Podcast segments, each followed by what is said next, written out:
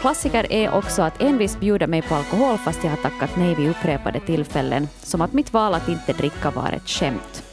Jag måste tyvärr medge att detta förstör sociala sammanhang för mig. Jag måste alltid förbereda mig med någon lögn som svar till varför jag inte dricker, eftersom mitt nej tack inte räcker.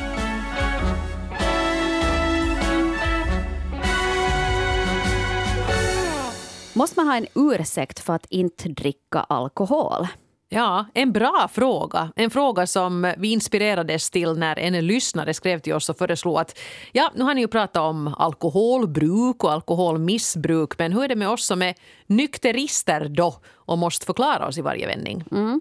Signaturen Ordrycken i 33 år skrev bland annat så här.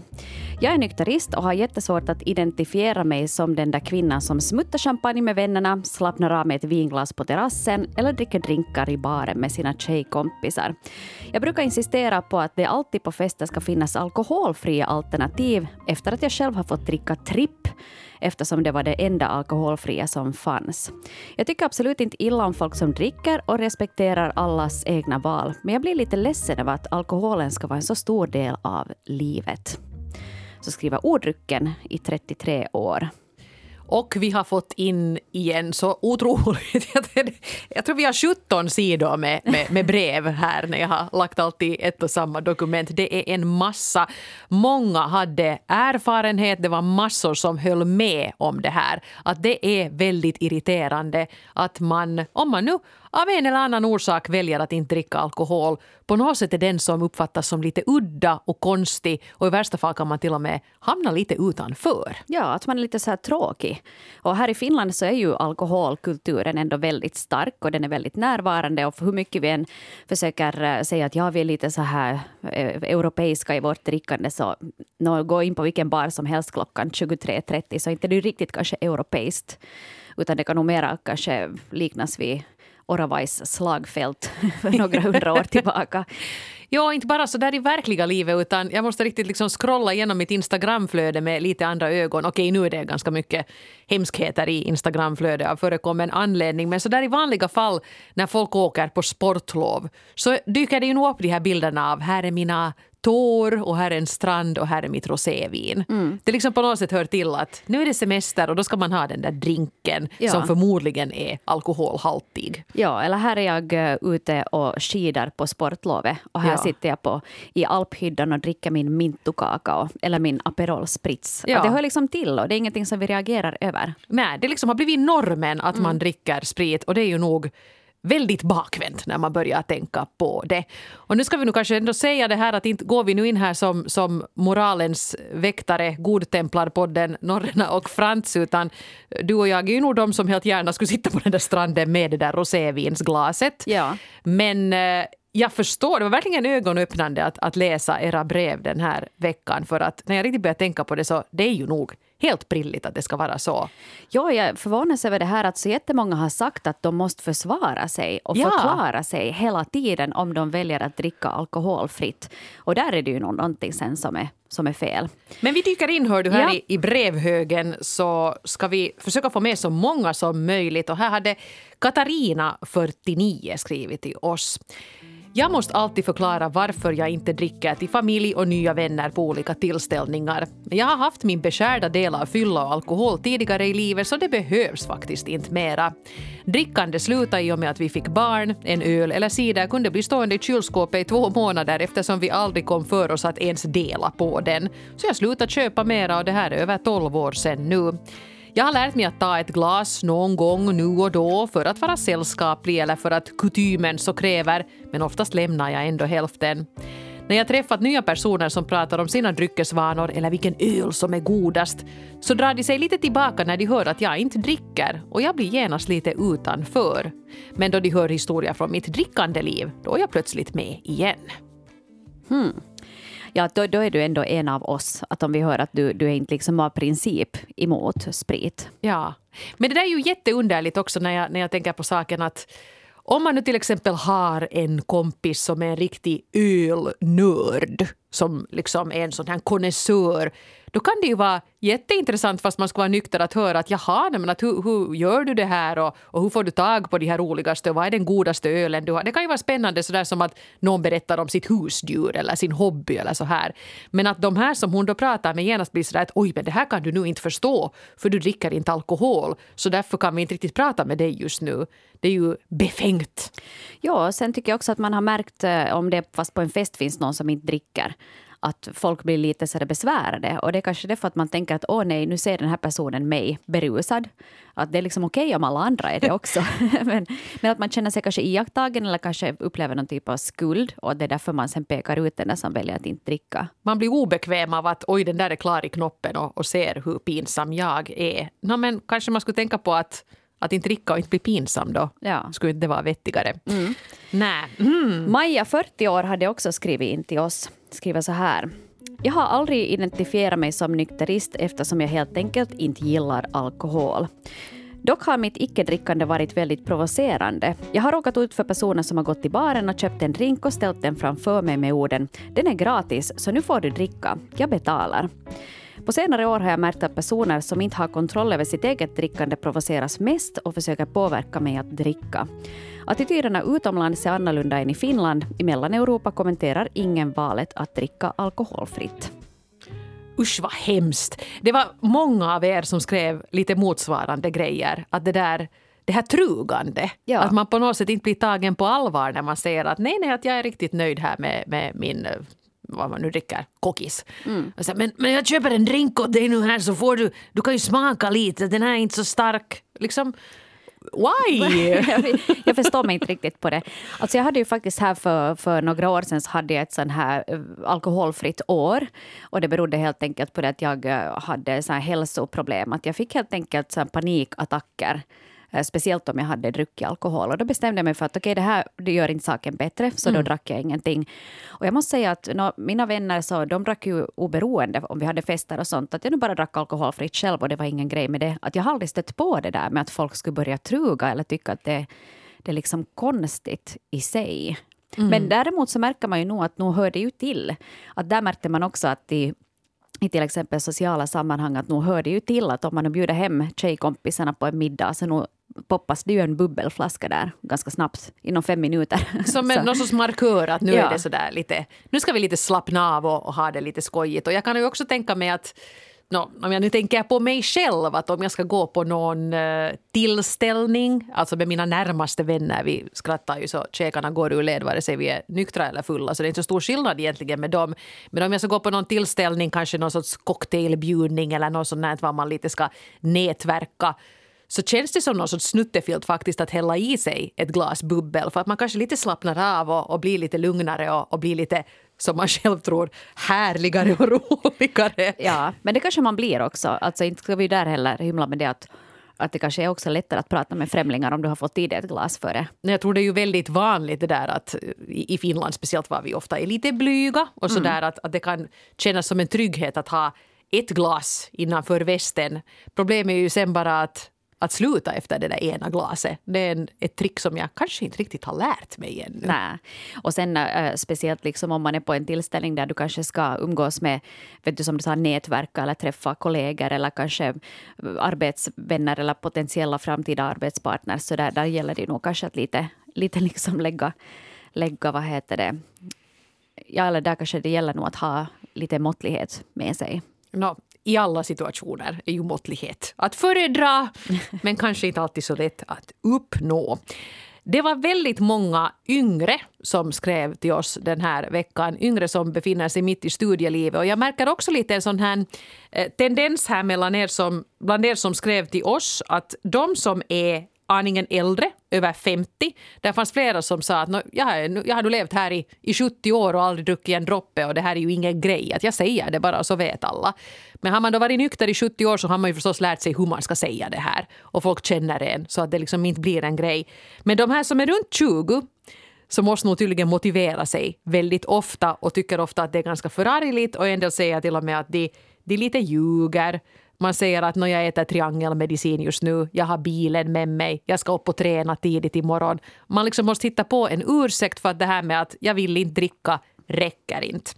Men här var eh, signaturen I'm feeling 22 som skrev om studieliv och alkohol. Som studerande är det här svårt för mig och därför går jag väldigt sällan på fest eller sits och sånt. På min linje dricker säkert 98 procent av medlemmarna och därför brukar jag beställa in en drink som jag sen sitter och smuttar på hela kvällen. Under den första Gulisveckan hade vi ett evenemang där vi delades in i lag och skulle tävla mot varandra och då gällde det till exempel att svepa en hel burk. Tutorerna erbjöd inte ens alkoholfria alternativ och det kändes hemskt. Det att jag blev mer eller mindre tvingad att dricka, för annars kunde man ju inte delta i hela evenemanget, har påverkat varför jag numera inte deltar aktivt i studentjippon just alls. Hmm. Jag har inte ens tänkt på det där, men studielivet så förknippas ju så jättemycket med festande och vet du, glada människor i halare som hasar runt stan med en burk i handen. Och, och jag har inte liksom tänkt på det där att det finns många yngre. Och det ser vi överlag också en, en tendens att, att de unga dricker mindre än vad vi gjorde på vår tid. Mm, en del, men en det, del. det, verkar ja. ju vara väldigt uppdelat här också. Att åtminstone, jag vet inte vad I'm feeling 22 exakt studerar och var, men där tycktes det då fortfarande vara som, som när mamma var ung. Ja. Nej, jag börjar faktiskt fundera på det här för eh, No, man har ju själv tonåriga barn. De är kanske inte riktigt i studielivet ännu men det är ju ditåt de, de går. Eh, min äldsta blir 16 i sommar. Så att så småningom kommer hon ju bli myndig och flytta hemifrån och så har jag nu inte så mycket att, att göra med vad hon hittar på eh, i sitt sociala sammanhang. Men det, det gör ju också att man ganska mycket tänker på hur man själv gjorde i samma ålder. Alltså där när jag var runt 20 och studerade. Och jag fick en sån ögonöppnare här för några veckor sedan, lite oväntat när jag satt och tittade på den här Spice Girls-dokumentären som jag tror ännu finns på Yle Arenan. Har du sett den? Jag har inte sett den, inte, men du, du berättade om den och det här ja. fenomenet som de upplevde. Ja, men jag måste faktiskt bara säga att rekommenderar varmt Spice Girls-dokumentären och har ni barn, titta på den med barnen för jag tycker det är en väldigt intressant och också ganska dyster tidsbild av hur svårt det var att vara tjej där vid millennieskiftet. Och eh, där drogs det upp en term som jag lite har glömt bort, men nu kom den i färskt minne och det var ju det här med lads och ladettes. För att det var ju ett ideal på något sätt där kring millennieskiftet att man skulle vara, i synnerhet i Storbritannien så skulle man ju vara en lad. Alltså en pojke eller en kille? Jo, en liksom liksom en, en grabbig, snubbig, sådär lite halvt äcklig grabb. Och Ladd, han läste ju då Slits och Café eller For Him Magazine eller sånt här. Och tittade förstås jättemycket på sport, primärt fotboll. Och drack massor och det var bara bra om man lite slocknade och lite raglade omkring för man var ju en ladd och det var så man skulle ha riktigt äcklig snuskig humor och så här. Och det där var liksom ett, ett mansideal. Och då var det ganska svårt att vara kvinna vid sidan av det här. Och ett alternativ var ju då att man blev en ladett. Alltså att man var ungefär likadan som de här laddarna. Alltså att man hade den snuskigaste humorn och man var högljudd och tog plats och man drack hur mycket som helst. Och när jag nu tänker tillbaka på det här och hoppas att mina barn inte hör på den här podden så slår det ju mig att jag försökte ju faktiskt vara en ladett i studietiden. För det var faktiskt en sån period att jag, jag umgicks nästan bara med killar när vi gick ut. Det var liksom min, min pojkvän och hans gäng. Och de var, nu, de var jättegulliga killar, alltså inte det fråga om det. De var inte sådana här äckliga lads. Men i alla fall, det var ju väldigt grabbigt. Och, och jargongen var rå och jag tyckte ju att ja, att jag måste bröla jag också. Jag måste liksom vara den som chockar dem med att säga det allra mest snuskiga. Att, ha, för att jag också ska ha en plats i det här gänget. Och det var också en stolthetsgrej att kunna dricka dem under bordet och det kunde jag ju. Mm. Jag kunde dricka hur mycket som helst. Jag var på en Greklandsresa med mina tjejkompisar i ett skede och vi hamnade på någon taverna där ägaren ville bjuda de trevliga damerna från Norden på raki han själv hade bryggt. Låter farligt. Ja, och den smakar ju inte så gott och en av mina kompisar fick helt enkelt inte ner den. Men det var ju oartigt att lämna, så jag drack den. Jag drack säkert vet du, tio raki och nästa morgon var jag fräsch som en nyponros och de andra mådde ganska illa för att jag på något sätt hade arbetat upp en sån här jag är, jag är faktiskt, låter som jag skulle vara stolt över det här. Och det var jag då. Det är jag inte alls nu. Mm. Varför utsatte jag mig för det där? Men jag hade faktiskt en period då jag skulle kunna dricka precis hur mycket som helst utan att det ens märktes. Ja. Och jag tänker nu så här i efterhand att vilken jäkla tur att skyddsänglarna hade jour för att jag har nog säkert vandrat hem i natten under ganska dodgiga omständigheter och allt har gått bra. Jag har aldrig råkat ut för något, något illa. Och jag har ju mm. alltid haft kompisar och pojkvänner och sånt här så att jag har nog inte liksom utsatt mig för några sådana dumdristiga situationer förutom att det är väldigt dumdristigt att dricka så mycket som jag gjorde då en tid. Ja, och det är ju speciellt en säkerhetsrisk att om, du, om du är i ett sånt skick att du inte har kontroll över dig själv eller kan försvara dig själv eller liksom på något vis förutse potentiella faror som finns där ute då du rör dig ute i natten och sånt. Att det, det är ju inte det är ju inte smart oberoende om du är i studielivet eller om du är en medelålders människa eller en äldre människa. Men jag önskar ju på något sätt, och det, det här var lite tudelat bland de här breven vi fick in, för en del intygar det som du Hanna var inne på, att det blir vanligare bland unga nu att inte dricka alls. Helt bara för att varför skulle man dricka? Men just inom studielivet tycks nog det här leva ganska mycket kvar, att det är på något sätt en, en bragd eller någon sorts mognadsprov eller åtminstone en sån här rit att man ska kunna dricka jättemycket för då är man på något sätt tuff. Och det där hoppas jag nu faktiskt att skulle försvinna så småningom. Ja, åtminstone att det inte finns sådana fördomar och attityder mot de som väljer att inte dricka. Att nu unnar jag liksom de studerande och de som vill dricka att dricka vad de vill och sådär men att det inte ska... Fri... Det är jätteroligt att springa omkring på stan mm. i en halare och, och gå på fester och sånt. Men kanske man inte liksom måste avsluta kvällen med huvud i vässabyttan för det. Ja, det är inte, det är inte lika roligt. Nej. Nej.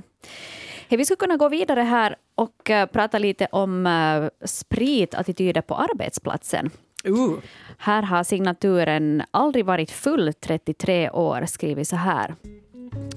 Jag gillar inte alls den finländska mentaliteten. Genast alkohol ens kommer på tal så förvandlas fullvuxna intelligenta människor till fnittrande tonåringar.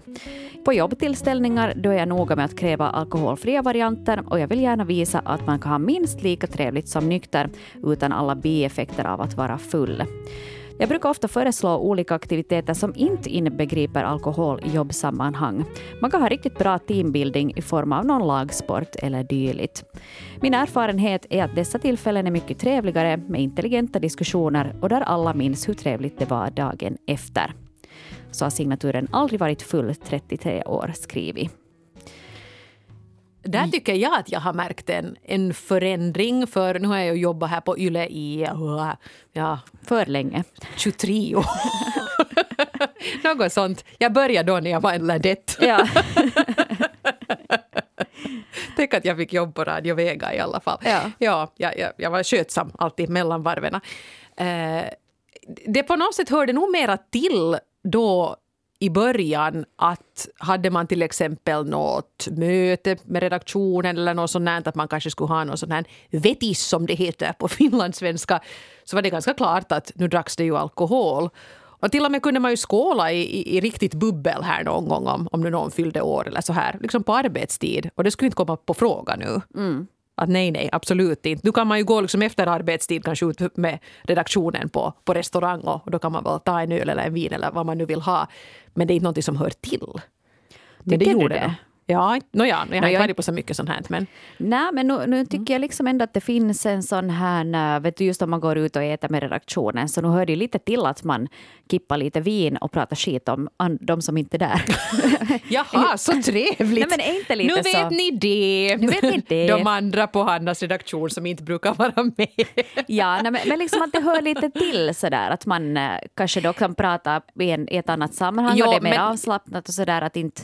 Ja, det, att kan, det kan jag gå med på, men nu har man ju varit med i tiderna om riktiga sjöslag. Ja. Och ja. de har nog inte, det har nog åtminstone inte jag varit med på på länge. Nej, nej inte, inte sjöslagen, inte, utan det är nog mera liksom middag och två, tre glas vin och så går man hem. Ja, det precis. Jag menar, det tycker jag nog låter som en ganska light version i jämförelse med sånt som, som pågått på, inte bara den här arbetsplatsen, men på många arbetsplatser i tidernas begynnelse. Och nu har man ju varit med på sånt också när folk är lite överförfriskade och ska säga chefen några sanningens ord. Ja, det ska man inte göra. Och det, det är sällan en bra idé. Så jag är nog inne här på, på samma linje som aldrig varit full 33, att är det verkligen teambuilding man är ute efter så är det nog lika bra att skippa den där alkoholen helt och hållet jag skulle helst skippa den där lagsporten också. Ja, men någonting, ingen lagsport. någonting kanske man kan hitta på. Vi var en gång till ett escape room, det var jätteroligt. Ja. Men samtidigt också, så nu känner jag att vi lite sådär börjar vet du, Jesus-ställa, som man säger på finska. Tycker? Jag tycker att det låter lite sådär, jag menar för varken du eller jag spottar ju i glaset. Att nu låter det som att vi försöker vara lite bättre och, vad vi egentligen kanske är. Att ja, vi vill nog minsann ha våra jobbmöten utan alkohol. Inte vill vi ju det, Eva. Eller vill vi? Nej, men jag är helt nöjd med det där som du beskrev, att man kanske går ut och äter och till maten tar några glas vin och så är man kanske lite mer uppsluppen än man är på, på morgonmöte i vanliga fall. Men kanske inte ändå så uppsluppen att den som har tagit bilen sådär att men herregud, alltså hur, nivån på humorn just nu. I och för sig, jag har fruktansvärt låg nivå på min humor också när jag är nykter. Så det är inte så stor skillnad. Ja. Nej men du har helt rätt i det där. Jag menar, men jag tycker att man måste ju hitta någon form av... Jag menar det är ändå ett ganska brett spektrum mellan det att man är så nykter att ingen vågar säga ett pip och ingen trivs för att på något sätt alla känner att vi ska inte dricka, det är omöjligt. Och, och de som, som det här, som är nyktra frivilligt kanske till och med märker att men, vad underliga alla är. Ja. Att slappna nu av människor, att vad är det mer? Och sen det här att man liksom spyr på chefen och vet du, river sönder mixerbord. Ja, men det är ju liksom ociviliserat. Ja, men någonting där mitt, inte ens mitt emellan utan lite närmare det där nyktra, det är ju där någonstans Mm. som... Men det var faktiskt en brevskrivare som, som lite var inne på det här som jag kanske försöker sträva efter. Det är signaturen medelålders men absolut inte både nykter och tråkig som skrev Sen jag var gravid och av den orsaken inte drack alkohol har jag valt att fortsätta att inte dricka. Ett glas vin kan jag tycka är gott, men jag gillar inte känslan av alkohol i kroppen och jag tycker de flesta alkoholfria drycker helt enkelt smakar bättre. Om jag är ute med partysugna kompisar blir det lätt så att de tycker jag är lite tråkig som inte vill dricka, trots att jag är jättebra på att ha kul utan alkohol. Som småbarnsförälder tycker jag inte att det är okej att förstöra familjens veckoslut med att vara bakfull en av dagarna. Sånt hörde liksom till då man var yngre. Det är enkelt att både ha kul och vara ansvarsfull och dessutom må bra följande dag genom att dricka ett eller två glas i början av kvällen och sen välja goda alkoholfria alternativ och ändå ha roligt och skratta med sina vänner. Mm. Dit skulle jag vilja komma. Det Ja. låter jättebra. Ja, men det låter ju bra. Du kan liksom få det bästa av båda världarna. Precis, man Ja. kan få det där. Jag tycker ju till exempel mitt favoritsätt nu för tiden att dricka är ju att gå på restaurang och ta ett vinpaket. Det tycker jag är jätteroligt att sitta liksom och någon har tänkt ut de där kombinationerna och, och så där. Och då tycker jag det är en annan form av drickande. Det är ju liksom mer för den där smakupplevelsen än för att man vill bli hemskt lullig. Men jag måste nog medge Man att ibland bli har jag nog ganska mycket huvudvärk dagen efter att vi nu har någon gång kommit iväg på en sån här restaurangdejt. Sex rätters. Ja. Ja, ja, vinpaketen, man blir nog lullig av dem. Speciellt du- om du äter någon sån här lite längre middag. För ofta är det ju först ska, ska du dricka lite bubbel och sen så är det, vet du, om du nu ofta är det ju så här fyra, fem, sex rätters. Det är inte ofta jag har möjlighet att gå den flera år sedan jag har varit på en sån senast. Men det är ju härligt, så får man äta god mat och nu är det ju så att då ett proffs verkligen har satt ihop den där maten med det där vinet, så nu är det ju en smakupplevelse. Det är ju det. Men har du annars vetat, jag hade en kompis en gång när vi gick på restaurang så sa hon att kan jag få halva vinpaketet? Alltså halva mängden av allt i vinpaketet. Och de sa att jo absolut, till halva priset då också. Men det är ju jättesmart. Det var så fiffigt för att hon var sen liksom i slutet av kvällen så satt hon ju inte där med liksom fyra halvfulla glas utan hon hade ju druckit allt sådär i, i jämn takt. Så Ja. ett tips där. Det där är jättebra tips. Det skulle Ja. jag också kunna göra. Om jag Vet skulle... inte om alla restauranger går med på det men åtminstone här sa de att jo, det går hur bra som helst. Ja. Ja. Här hade också Jesse, 35, skrivit om det här med att man kan vara rolig fast man inte dricker. Och, och skrev, det! Ja, jag ska ta ett litet citat här ur, ur brevet. Och säger, Jesse säger så här. Jag kan skaka av mig grupptrycket om jag en gång ej vill dricka. Slutar allt som oftast med att jag ändå har roligast av alla och folk som ej känner mig tror att jag är full fast jag är spiknykter. Jesse 35. Så att, inte det är ju det att jag tycker också att det är nog fel det där med att man sätter ett likhetstecken mellan alkohol och att någon är kul. Det är ju precis. Vissa blir ju bara ja. helt superjobbiga. De tror att de är kul. Ja, Men kanske att, inte är det egentligen. Eller sen kanske just det här med att man fastnar vid ett ämne. Det, det kanske är det som jag märkte också just om man inte drack någonting. Att någon kan bli liksom, man blir sådär och jumitta på någonting. Ja. Och vad man än säger så liksom går det inte hem. Och sen har ju en del den här tendensen att de är gladfulla en stund och så blir de ledsenfulla eller Arga. argfulla. Ja. Det, är ju inte, det är ju inte roligt alls det. Men här var Anna, 33, som hade skrivit till oss, tänkte här apropå det här med, med grupptryck. Eh, tror att min nykterhet är en stor orsak till att jag inte blev tillfrågad där vänner och bekanta drog ut som gäng på krogen eller hade fester. De antog att jag inte var intresserad och jag har känt mig utanför i alla dessa år. Efter helgerna fick jag veta att de hade varit ute tillsammans och festat eller umgåtts utan att fråga mig. Utomlands varierar folks alkoholkonsumtion och där har jag aldrig upplevt att det skulle vara konstigt att jag inte dricker. Där rycker folk bara på axlarna och jag är alltid välkommen. I andra länder finns det ofta mycket fler alkoholfria alternativ på restauranger och klubbar än här i Norden. Nu känner jag folk som inte heller dricker och är stolt över att vara nykter men vi kommer alltid att vara lite en social paria för den finska alkoholkulturen. Tror Anna, 33 år.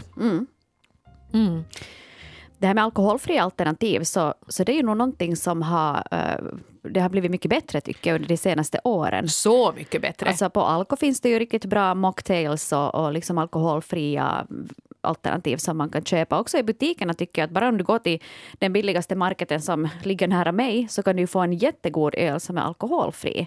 Och också på restauranger så tycker Ja. jag att, att det finns gott om sådana, om man ska ha någon drink före maten så finns det ofta nu på bättre restauranger än två, tre mocktails också på den där listan. Ja. Och det tycker jag ju är en trevlig trend. Ja, och då behöver man ju inte heller göra någon nummer av det. Att om det är så att du kanske inte vill berätta varför du inte dricker. För det kan ju hända också att det finns en, en, en stor orsak bakom det. Du kanske har ett tillfrisknande alkoholist eller du kanske har något personligt eh, trauma som har gjort att, att du inte dricker. Och det vill man kanske inte dra upp i, i precis varenda sammanhang. Eller sen helt enkelt att det är kul att sitta med en snygg cocktail eller mocktail på en fredagkväll och har läppstiftat upp sig lite och gått på restaurangen. Nu är det nu lite roligare än att ta den där trippen. Ja, ja. ja absolut. Eh, 19-åringen skrev faktiskt om det här med, med att man kanske inte alltid vill förklara sig och säger att eh, största orsaken till att jag inte dricker är min mammas alkoholism. Därför har jag alltid upplevt frågan varför dricker du inte som ganska svår, jobbig och irriterande. Speciellt tröttsamt är det att bli ifrågasatt av samma personer flera gånger. En klassiker är också att envist bjuda mig på alkohol fast jag har tackat nej vid upprepade tillfällen, som att mitt val att inte dricka var ett skämt. Jag måste tyvärr medge att detta förstör sociala sammanhang för mig. Jag måste alltid förbereda mig med någon lögn som svar till varför jag inte dricker, eftersom mitt nej tack inte räcker. Och det där, jag har liksom stor respekt för det där. Du är 19 år, du går ut på fest med dina vänner. Du vill kanske inte prata om din mammas alkoholism då. Utan du vill kanske bara få lite lugn och ro och vara ute och festa med dina kompisar utan att det är ett nummer. Och jag måste nog säga att jag, jag inser nu här lite skamset att jag säkert kan ha varit en sån där som kanske nu inte så där truga och köpa drinkar och försöka tvinga folk men jag har nog säkert ställt den där frågan. Aj, du dricker inte, varför då? Och på något sätt tyckt att nu ska den här personen då förklara att den är gravid, den har bil, eh, den äter någon medicin eller, eller har någon annan anledning. Men det kan ju faktiskt också ligga någonting riktigt känsligt där bakom som i det här fallet att man har tappat sugen för allt alkoholhaltigt för att man har haft en mamma som är alkoholiserad. Och det angår ju inte mig. Nej. Så inte ska jag ju hålla på och ställa frågor då där att aj varför då? Inte frågar ju någon heller mig att jaha du beställde ett glas vin. Varför det? Ja, ja. Ska du verkligen äta alla Ja. de där kolhydraterna? Ja, vad, vad är liksom anledningen till att du dricker? Att, borde vi prata lite om det här? Ja. Så att, nej, men jag tog nu bara här en Aperol Spritz. Ja. Lämna mig i fred. Ja. Alltså ett, ett sätt är ju det, märkte jag då till exempel då, då jag hade mitt spritfria år, så, så var ju det att man kan ju också dricka alkoholfritt utan att någon egentligen märker det. Att om du är lite smart, fast jag var just på ett sån här jobbevent där vi var just över natten och ute och äta och liksom att det var nu drinkar och vin och öl och sånt här. Och då beställde jag liksom alkoholfria Alltså jag måste alternativ. byta redaktion. Jag märker ju Ja, det. Men- är på helt fel ställe. Ja, men då var det just så här att, liksom att man kan, ofta är serveringspersonal kan vara också ganska diskreta. Att du behöver inte ens säga att du kan fast bara peka i menyn på ett alkoholfritt alternativ och de är så här att jepp, jepp. Inte säger ju någon sen när de har hällt upp ölen i ditt glas att det var sen en alkoholfri öl. Jag, jag skulle vilja ha en pärontripp. Men ni skulle sätta en sån här drinkpinne i och, och ganska mycket is. Okej, bra, tack. En pärontripp. Nej, men, men, jo, men okej. Men jag tycker ändå att Inte ska man ju behöva smyga Det är just det, heller. att varför ska man Nej. behöva smussla med det? Det är ju det som är på något sätt det bakvända. Men det var alla, därför att alla säkert som har varit gravida har ju säkert i något skede, eller inte alla, men, men folk som tidigare alla vet att, att inte spottar i glaset och sen blir man gravid och vill inte dricka men det kanske är så tidigt att man inte ännu vill berätta åt alla att mm. man väntar barn. Så då har jag nog också lite smussla sådär. För att, ja, och ibland kanske det är bara lättare att smussla än att vet du, förklara varför. För att man inte orkar ta det där och förklara att jo, ser du, gör som du då. Jo, du, jag har panikångest jag. Ja. Inte vill man nu kanske sådär när det är god stämning där och ni ska sitta och prata illa om chefen. Ja. så blir alla oroliga för dig istället. Nej, då kan jag istället sitta och smutta på min öl och vet ja. vara med i det. Men ännu om de här alkoholfria alternativen, det har nog gått framåt otroligt för att jag har ju fått mina barn ganska så här utspritt och jag minns att när jag var gravid första varvet då strax efter min ledett-fas. Var det Nikolaj för dig då som gällde? Den där det var ljus och mörk och det var det som fanns. Det, det fanns två sorters alkoholfritt öl och det fanns något enstaka alkoholfria vin som smakar så fruktansvärt att man ju nog faktiskt hellre tog den där pärontrippen då man måste välja. Och nu är det ju en helt annan situation. Att det finns ju mängder och massor med alltså alkoholfria alternativ för vuxna, ska vi säga så. Så att det, är ju inte ett, det är ju inte ett problem att det inte skulle finnas alternativ nu för tiden. Så där har det ju helt klart gått framåt. Och, och jag brukar ju till exempel, det är hemskt sällan som jag nu, men någon gång brukar jag och mitt kompisgäng ha till exempel kräftis.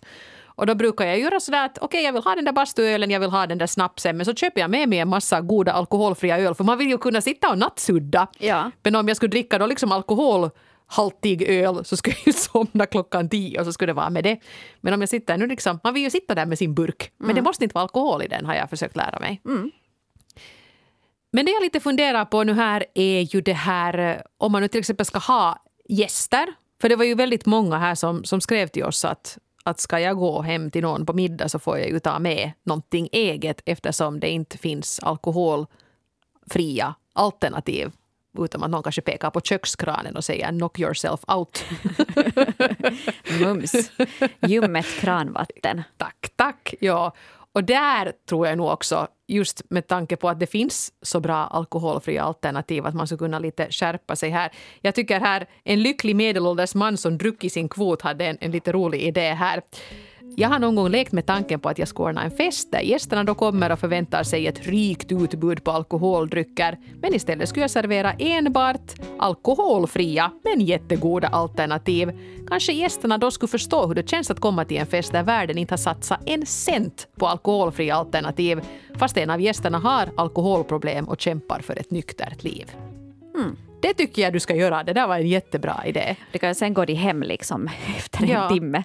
Eller så att nej men hej, jag springer till kiosken här och hämtar. Men jag tycker det där är en jättebra poäng och nu är det ju ganska bakvänt att om jag åtminstone ska ha gäster någon gång så då vill man ju lite skämma bort sina gäster. Man köper kanske lite dyrare mat och man kanske köper nu inte ett av de där kykyvinerna på alko utan man köper då liksom lite bättre. Och så har man då en gäst som man vet att inte kommer att dricka någonting och så köper man ingenting till den. Uh, inte det är ju så tycker jag att man, man måste komma, jag har köpt alkoholfritt vin och du måste dricka det. Men jag tycker ju nog att man skulle kunna ha som en trevlig gest när man är värdinna att man åtminstone har skaffat lite olika alternativ. Ja, absolut. Sen måste man ju inte kräva att den där gästen dricker det men jag tycker det är ju trevligt om man säger att hörde att nu ska vi ha det här alkoholfritt vin och alkoholfri öl och vi har här mineralvatten och vi har kokis och vi har tripp. Och vad, vad skulle du vilja ha? Jag vill ha den där trippen. trippen har blivit tema. Nej, men, alltså, men ska det inte höra till när ja, man ordnar kalas? Det tycker jag nog. Och sen är det också det att, att om man fast har då en, eh, en fest, eller jag har också att om jag har middag för mina vänner, så jag vet att några av dem inte dricker, eller någon dricker väldigt lite, och då vet jag ungefär vad de vill ha istället. Som att ena tycker om att dricka en smaksatt vichy. Just så det. brukar jag köpa hem det, så att det finns, för att vi är van med att den personen vill dricka det. Att man kan ju också fråga sen att, nej men hej, att, vad, vad ska jag köpa åt dig? Ja, precis. Att nu tycker jag man kan göra det och sen behöver man inte göra något nummer av det sen på festen utan då helt enkelt häller man upp det åt den personen. Ja, men jag tycker, kan det här nu inte bara vara en, en mycket enkel grej att göra? Ska du ha gäster så köp, och, köp både vin och alkoholfritt vin. Eller åtminstone se till nu att det finns alternativ för alla. För om du ändå ska bulla upp till kalas så kan det nu inte liksom skälpa budgeten det här att du också erbjuder din alkoholfria gäst några alternativ. Och inte ställer en massa frågor. Nej. Nej. Det har nog varit hör du, lärorikt. Ja, jag har fått många tankar av det här. Ja, jag tycker det är ögonöppnande och det är också fint liksom att uh, höra att så många ändå väljer kanske, jag menar alkohol är ju ändå, det är kul, men det är ändå ett nervgift. ska vi komma ihåg. Så att det är kanske inte på det sättet heller att man behöver skuldbelägga någon som väljer att inte hälla det i sig. Men ska så vi så här gemensamt komma överens om följande? Truga inte, ställ inte en massa frågor. Om någon säger att nej tack, jag vill inte dricka alkohol, säg bara okej. Okay. Och ja. så får det vara med det. Ja. Det kan ju inte vara så svårt.